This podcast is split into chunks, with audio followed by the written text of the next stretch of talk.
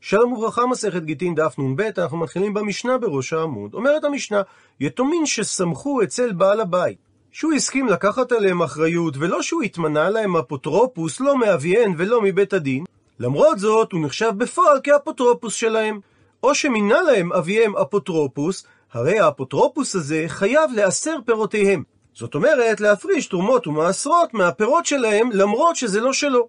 הוא ממשיך התנא ואומר, אפוטרופוס שמינהו אבי יתומים יישבע ליתומים כאשר הם יגדלו שאין לו בידו כלום משלהן.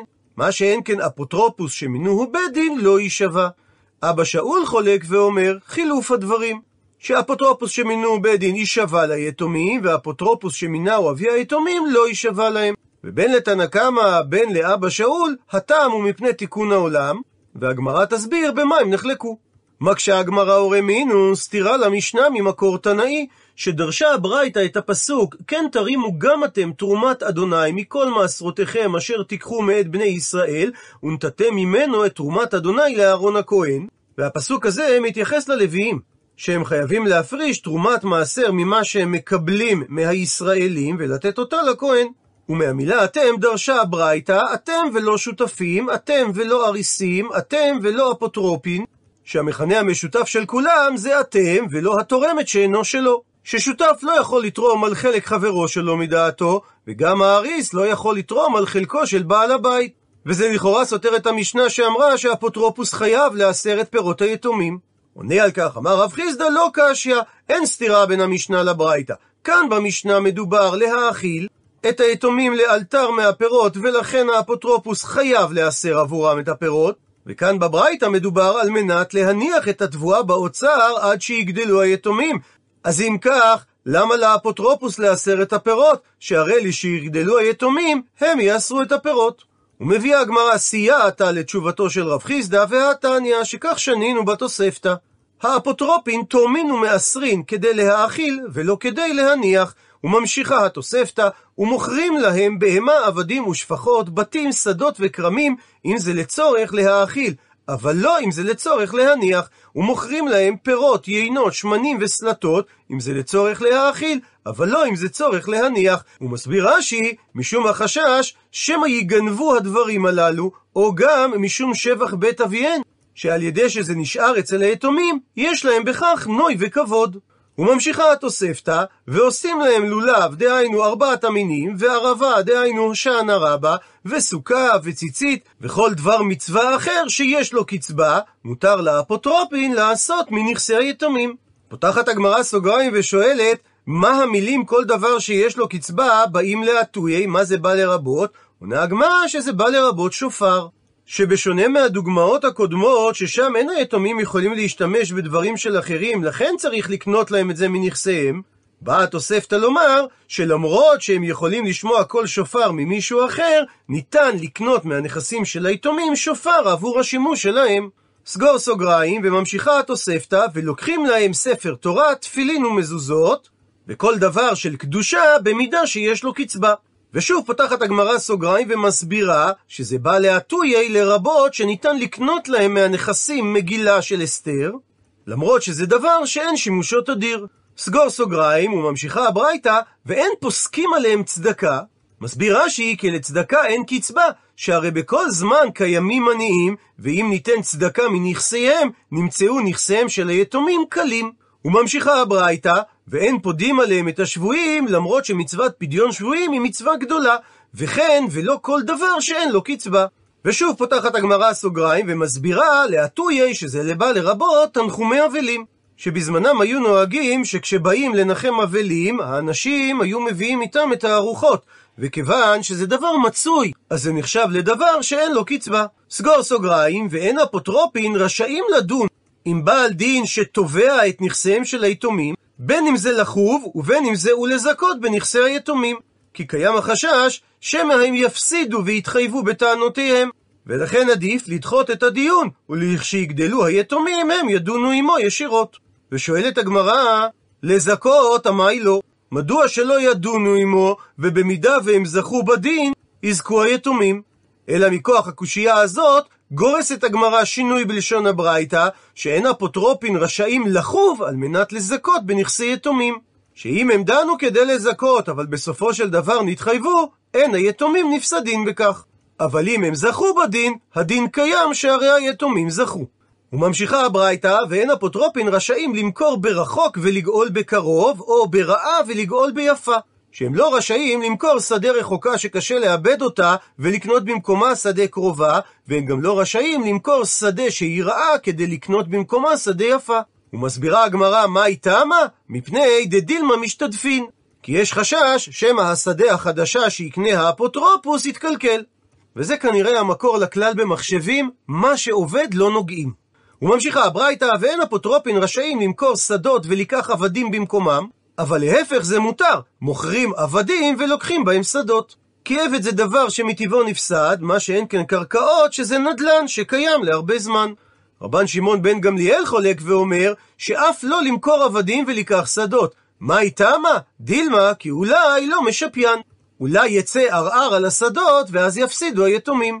ואין אפוטרופין רשאים להוציא עבדים לחירות, אפילו אם אין היתומים נפסדים, למשל שעבדים באים לפדות את עצמם בכסף שנותנים להם אחרים, על מנת שאין ליתומים רשות בכסף הזה, בכל זאת אומרת הברייתא, שאין רשאים האפוטרופין שהעבד יפדה את עצמו, שהרי אין גופן של העבדים קנוי לאפוטרופין כדי לשחררן. אבל הם מוכרים אותם לאחרים, כאשר זה לתקנת היתומים, כגון להאכיל אותם או לקח שדות לפי תנא קמא, והאחרים מוציאים אותם לחירות. רבי אומר, אומר אני, שאף הוא, דהיינו העבד, נותן דמי עצמו ויוצא לחירות, מפני שהוא כמוכרו לו. הוא מסביר רש"י שכשם שרשאים למוכרן לאחרים, אז כך הם רשאים לקבל את הכסף ישירות מיד העבד עצמו בתורת מכירה. וממשיכה הברייתא, וצריך לחשב עמהם עם האפוטרופין באחרונה. כאשר הם מסיימים את תפקידם, צריך לבצע בדיקה. כמה נכסים הם קיבלו בתחילת התפקיד, מה הם עשו במהלך התפקיד, מה נשאר תחת ידם ובמה הם השתמשו. ולבסוף הם צריכים להישבע שהם לא השאירו בידם דבר ששייך ליתומים. רבן שמעון בן גמליאל חולק ואומר שכל זמן שאין חשד שהאפוטרופוס בגד בתפקידו, אז אינו צריך לבצע עמו את החישוב הזה בסוף תפקידו. וממשיכה הברייתא שאין עושים אפוטרופין נשים או ועבדים או וקטנים, הוא מסביר רש"י את החיסרון בכל אחת מהקבוצות. נשים, אין דרכם לצאת ולבוא ולטרוח, וזה יגרום הפסד לנכסי היתומים. עבדים, אין נאמנים, ויש חשש שהם יגזלו את היתומים, וקטנים אינם בני דת. למרות זאת אומרת הברייתא, ואם הם מינן אבי יתומים, נשים או עבדים או קטנים כאפוטרופין, אז הרשות בידו. ומספרת הגמרא, ההוא אפוטרופוס דהווה בשיבבותי, שהוא היה בשכנתו דרבי מאיר, דהווה קם מזבינא רעתה, שמכר קרקע מנכסי היתומים, וזבין עבדי, ותמורתה קנה עבדים. ולא שב כרבי מאיר, ורבי מאיר לא הניח לו לעשות את העסקה הזאת. בלילה, אחבו לבחלמי, הראו לרבי מאיר בחלומו, את המשפט הבא, שכביכול הקדוש ברוך הוא רושם לו, אני להרוס ואתה לבנות? זאת אומרת שהקדוש ברוך הוא רוצה שיהרסו נכסי היתומים כדי לאבד את נכסיהם, אולי משום שזה כספים שהגיעו לאביהם באיסור, ואתה רבי מאיר פועל בניגוד לרצון השם? אפילו אחי, ולמרות זאת רבי מאיר לא אשגח בדברי החלון, מפני שאמר דברי חלומות לא מעלין ולא מורידין. ומביאה הגמרא סיפור נוסף אודות רבי מאיר וכוחות עליונים. הנו בית רי, אותם שני אנשים, דאיגרי באו שטן, שהשטן התגרה בהם, דכל בי שמשי אבו קמינצו בעדי הדדי, שכל בין השמשות בכניסת שבת, השטן היה גורם להם לריב זה עם זה. איקלה הזדבן רבי מאיר להתם לשם, עקבינו תלתה בי שמשי, והוא עיכב אותם מלריב במשך שלושה שבועות בערב שבת, עד דאבד לאו שלמה, עד שעשה ביניהם שלום. שמי, אז הוא שמע את השטן דקאמר, וי, אוי לי, דאפקי רבי מאיר להוא גברא מביתי. שהוציא רבי מאיר את אותו אדם, דהיינו את השטן, מביתו. כי במקום שיש ריב קבוע כמו בין שכנים, זה מקום מגוריו של השטן. ומביאה הגמרא סיפור נוסף. ההוא אפוטרופוס, דהווה בשיבבותי, שהיה בשכנותו דרבי יהושע בן לוי, דהווה קם מזבין ערה, שהיה מוכר את הקרקע של היתומים, וזבין תורי, וקנה במקומה שברים, ולא אמר לי ולא מידי, ורבי יהושע לא אמר לו ולא כלום על הדבר, מפני שסבר לרבי יהושע בן לוי כרבי יוסי, דתניא, ששנינו בברייתא, שאמר רבי יוסי, מימי לא קריתי לאשתי אשתי ולשורי שורי, אלא לאשתי קראתי ביתי, ולשורי קראתי שדי. מסוג הדברים שלא כדאי לנסות בבית, כי אם תתבלבל, לא יהיה לך לאן לחזור.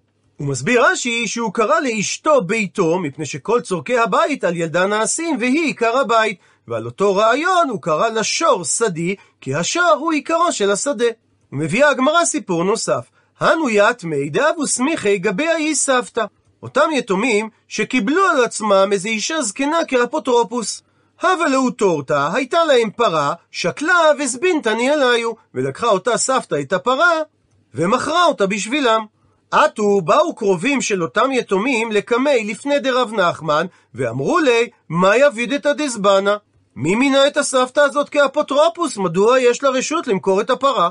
אמר לה, הוא ענה להם רב נחמן, שהרי זה דברי המשנה שלנו, שיתומים שסמכו אצל בעל הבית נן. ולכן אף על פי שהיא לא נתמנתה על ידי בית דין או על ידי אביהן של היתומים, היא נחשבת כאפוטרופוס. המשיכו הקרובים ושאלו, והאי יקר? הרי שווי הפרה התייקר מאז שנמסרה ללוקח, וההפרש הזה מגיע ליתומים. ענה להם רב נחמן, ברשותא דלוקח יקר. ההתייקרות הייתה כאשר הפרה כבר נמצאת אצל הלוקח, ולכן הלוקח זכה בהפרש ולא היתומים. המשיכו הקרובים ושאלו, והלא נקיתי דמי. אמנם הפרה כבר נמצאת אצל הלוקח, אבל היתומים עדיין לא לקחו מעות עבור הפרה.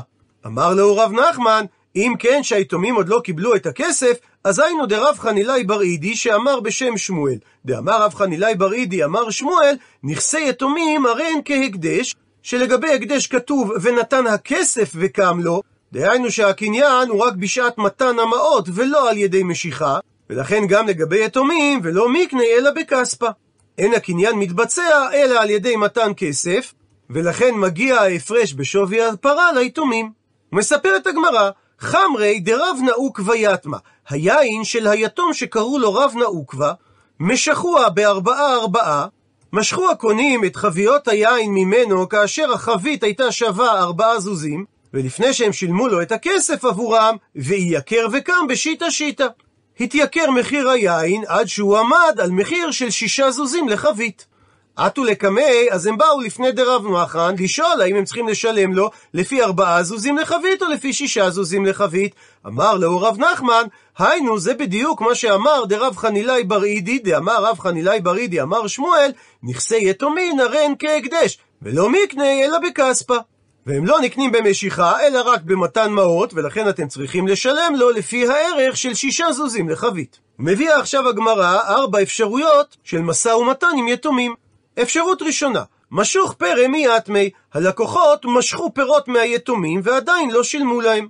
אם הפירות יעקור, התייקרו, היינו, אז זה בדיוק המקרה דרב חנילאי בר אידי, שאמר שיתומים הרי הם כהקדש, ולכן הקניין לא מתבצע אלא בנתינת המעות. ואם הפירות זול, נהיו זולים יותר, במקרה כזה אומרים שלא יהיה כוח אדיוט חמור מהקדש. מסביר רש"י, שהרי כל אדיוט, אדם רגיל שמוכר, יכול לחזור בו כל זמן שלא משכו הלקוחות. אבל אם הלקוחות משכו, אז המוכר לא יכול לחזור בו. הכל שכן אלו היתומים שחכמים הגדירו את נכסיהם כהקדש רק לצורך חיפוי כוחם, ולא כדי להרע את כוחם.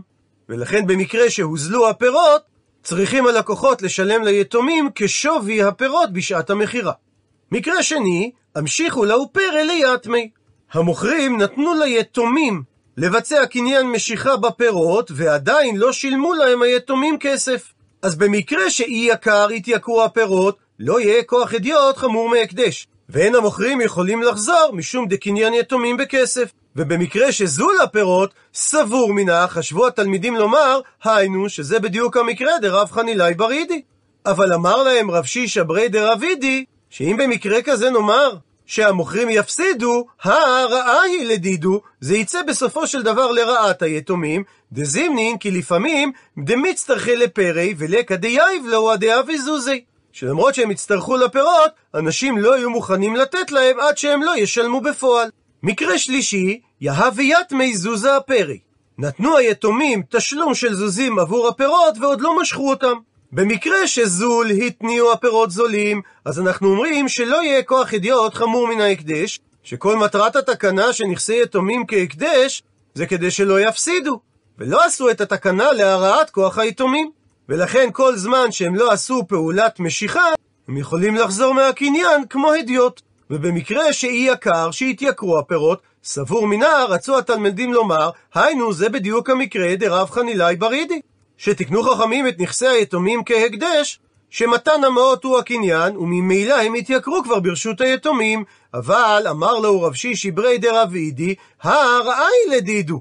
אם נאמר במקרה הזה שהם התייקרו אצל היתומים, בסופו של דבר זה רעה בשבילם.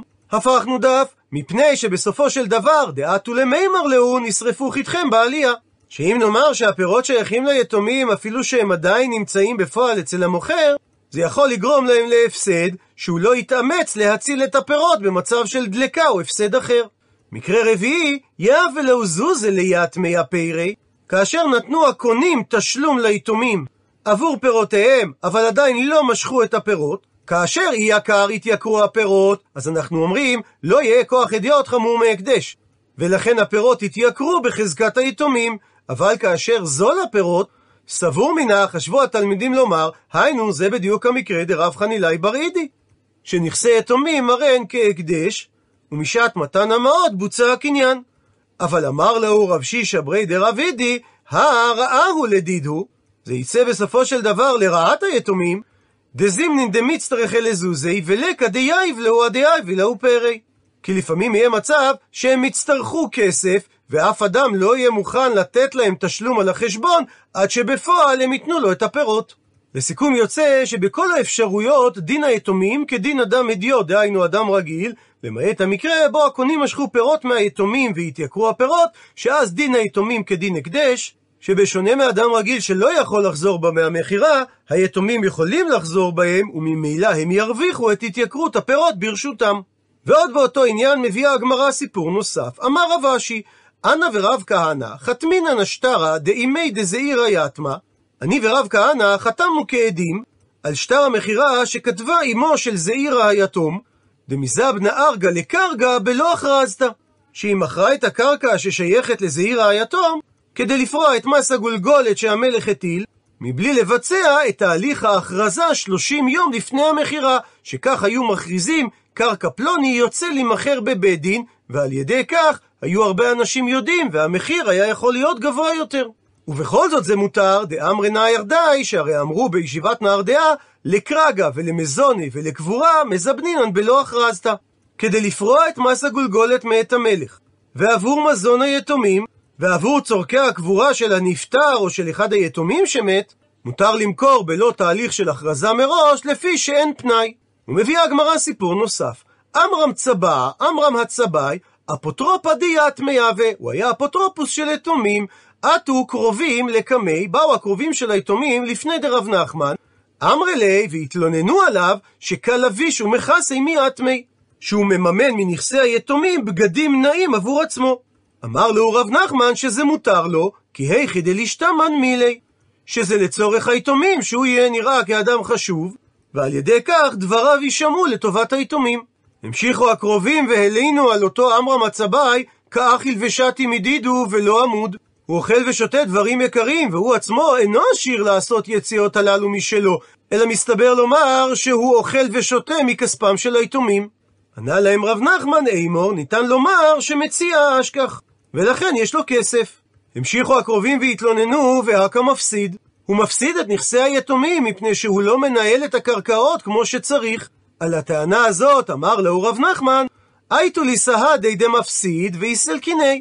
תביאו לי עדות שאכן הוא מפסיד את נכסי היתומים, ואני אסלק אותו מתפקיד האפוטרופוס, דאמר רב הונא, חברין, החבר שלי, משמיה דרב, שאפוטרופוס דמפסיד מסלקינן ליה. מפטרים אותו ממשרת האפוטרופוס. והמקור לדברים דאיתמר, אפוטרופא דמפסיד. הונא אמר רב מסלקינן לי, לעומת זאת, דבי בבית המדרש של רב שילה אמרי שלא מסלקינן לי. ולא מדובר פה שהוא פושע בנכסים, שאז ודאי כולם מסכימים שמעיפים אותו מהתפקיד, וגם אין הכוונה שקרה אונס לנכסים, שאז זה לא באשמתו, אלא הכוונה שהוא לא טיפל בנכסים כמו שצריך. ולעניין פסיקת הלכה מסיימת הגמרא והלכתה שמסלקינן לי. ציטוט מהמשנה, אפוטרופוס שמינהו אבי יתומים, כשהוא מסיים את תפקידו, יישבע ליתומים.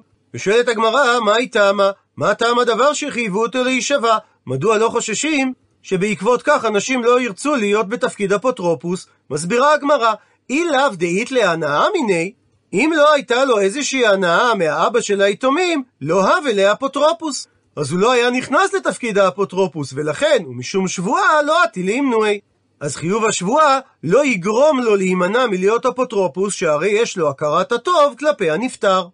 ציטוט מהמשנה, מינו בית דין לא יישבע.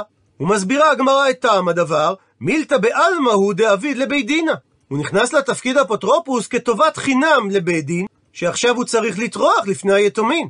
ואי רמית עלי שבועה, טילים נואי. ואם נטיל עליו שבועה בסוף התהליך, אז הוא מראש יימנע מלקבל עליו את תפקיד האפוטרופוס. ציטוט מהמשנה, אבא שאול אומר חילוף הדברים. שואלת הגמרא, מה היא טעמה? מדוע אבא שאול סובר הפוך מדעת חכמים? ומסבירה הגמרא, כאשר מינו בית דין הוא יישבע בסוף התהליך, מפני שבאי הנאה דקנפי קלי קלה דאי נשמעם נאו דאסמי חלי בית דינה, מתפקיד האפוטרופוס, האדם הזה משיג הנאה שיוצא עליו קול שהוא אדם מהימן, שהרי בית הדין סמכו עליו להיות אפוטרופוס על נכסי יתומים, אז משום שבועה לא אתי לאמנועי. השבועה בסוף התהליך לא תגרום לו להימנע מלקבל על עצמו את תפקיד האפוטרופוס. מה שאין כן, אומר אבא שאול, כאשר מינהו אבי היתומים לאפוטרופוס, אז הוא לא יישבע בסוף התהליך, מפני שמילתא בעלמא הוא דעבדי להדדי. אין פה איזה רווח ממשי כלפי האפוטרופוס, אלא הוא נכנס לתפקיד רק בגלל שהיה בינו לבין הנפטר יחסי חברות בעלמא, והיא רמית עלי, ואם תטיל עליו שבועה בסוף התהליך, אתי לאמנועי. הוא יימנע מלקבל על עצמו את התפקיד. ולעניין פסיקת הלכה, אמר רב חנן בר עמי, אמר שמואל, הלכתה כאבא שאול. אבל מביאה הגמרא תניא, שנינו בברייתא דעה חולקת. רבי אליעזר בן יעקב אומר, זה וזה, בין אפוטרופוס שמינו אותו בית דין, בין אפוטרופוס שמינה אותו אבי היתומים, הוא יישבע בסוף התהליך, והלכה כדבריו, אומרת הברייתא. ולמרות זאת תעני, שנה רב תחליפה בר מערבה בין ארץ ישראל, קמי לפני דרבי אבאו, שאפוטרופוס שמינהו אבי יתומים, רק הוא יישבע בסוף התהליך, מפני שהוא נושא שכר. כי הוא מקבל שכר על תפקידו. אמר לרבי אבאו לרב תחליפה, את אייתת קבא וחיילת לי? איך אתה יודע שתמיד הוא נושא שכר? האם הבאת כלי מדידה של מידתו קו, ומדדת את השכר שהוא קיבל? אלא אימה, תאמר שצריך לגרוס בברייתא, לא מפני שהוא נושא שכר, אלא מפני שהוא כן נושא שכר. על פי מה שהסברנו קודם, שאם הוא הסכים לקבל את המינוי מהנפטר, כנראה שהייתה לו איזושהי הנאה עבור זה. עד לכאן דף נ"ב, למעוניינים בהרחבה, הזכירה הגמרא שהראו לרבי מאיר בחלום אני להרוס ואתה לבנות, ורבי מאיר לא התייחס לדבר החלום ואמר דברי חלומות לא מעלין ולא מורידין. אבל יש ספר מיוחד שנקרא שו"ת מן השמיים, שזה חיבור הלכתי מראשית המאה ה-13, מאת רבי יעקב הלוי ממריוש מבעלי התוספות. הספר הזה יוצא דופן וייחודי בספרות ההלכה, משום שהמחבר ענה על השאלות שלפניו בעזרת שאלת חלום, שזה מצב שאדם קיבל תשובות לשאלות שלו מהיום על ידי חלום במשך הלילה. השימוש בשאלת חלום כדי להכריע בסוגיה הלכתית יוצא דופן בספרות ההלכה, שהעיון השכלי והמסורת הם הכלים הכמעט בלעדיים שבאמצעותם מוכרעות בה השאלות. בספר שם הגדולים לחידה נכתב כי רבנו יעקב החסיד היה שואל שאלות מן השמיים בהלכות ובפסקי דינין ולהכריע בין הפוסקים והיו משיבים לו. והוא הביא גם את דברי הרדב"ז שאמר על המחבר שהוא היה אחד מהגדולים בקבלה. על אף שהתשובות בשו"ת זה ניתנו באמצעות שאלת חלום, הוא מצוטט לרוב בספרות שלאחריו, והרדב"ז, שהיה מגדולי וחשובי האחרונים, מרבה לצטטו בתשובותיו, וכותב כי רבי יעקב ממריוש זכה לחלומותיו על ידי התבודדות ותפילה והזכרת שמות. למרות שהנושא של פסיקת הלכה על פי רוח הקודש או על פי נבואה שנוי במחלוקת, אף חכם לא טען אי פעם שלרבי יעקב ממריוש לא הייתה התגלות ברוח הקודש של תשובות לשאלותיו, אלא היו שאמרו שאסור לפסוק הלכה על פיה.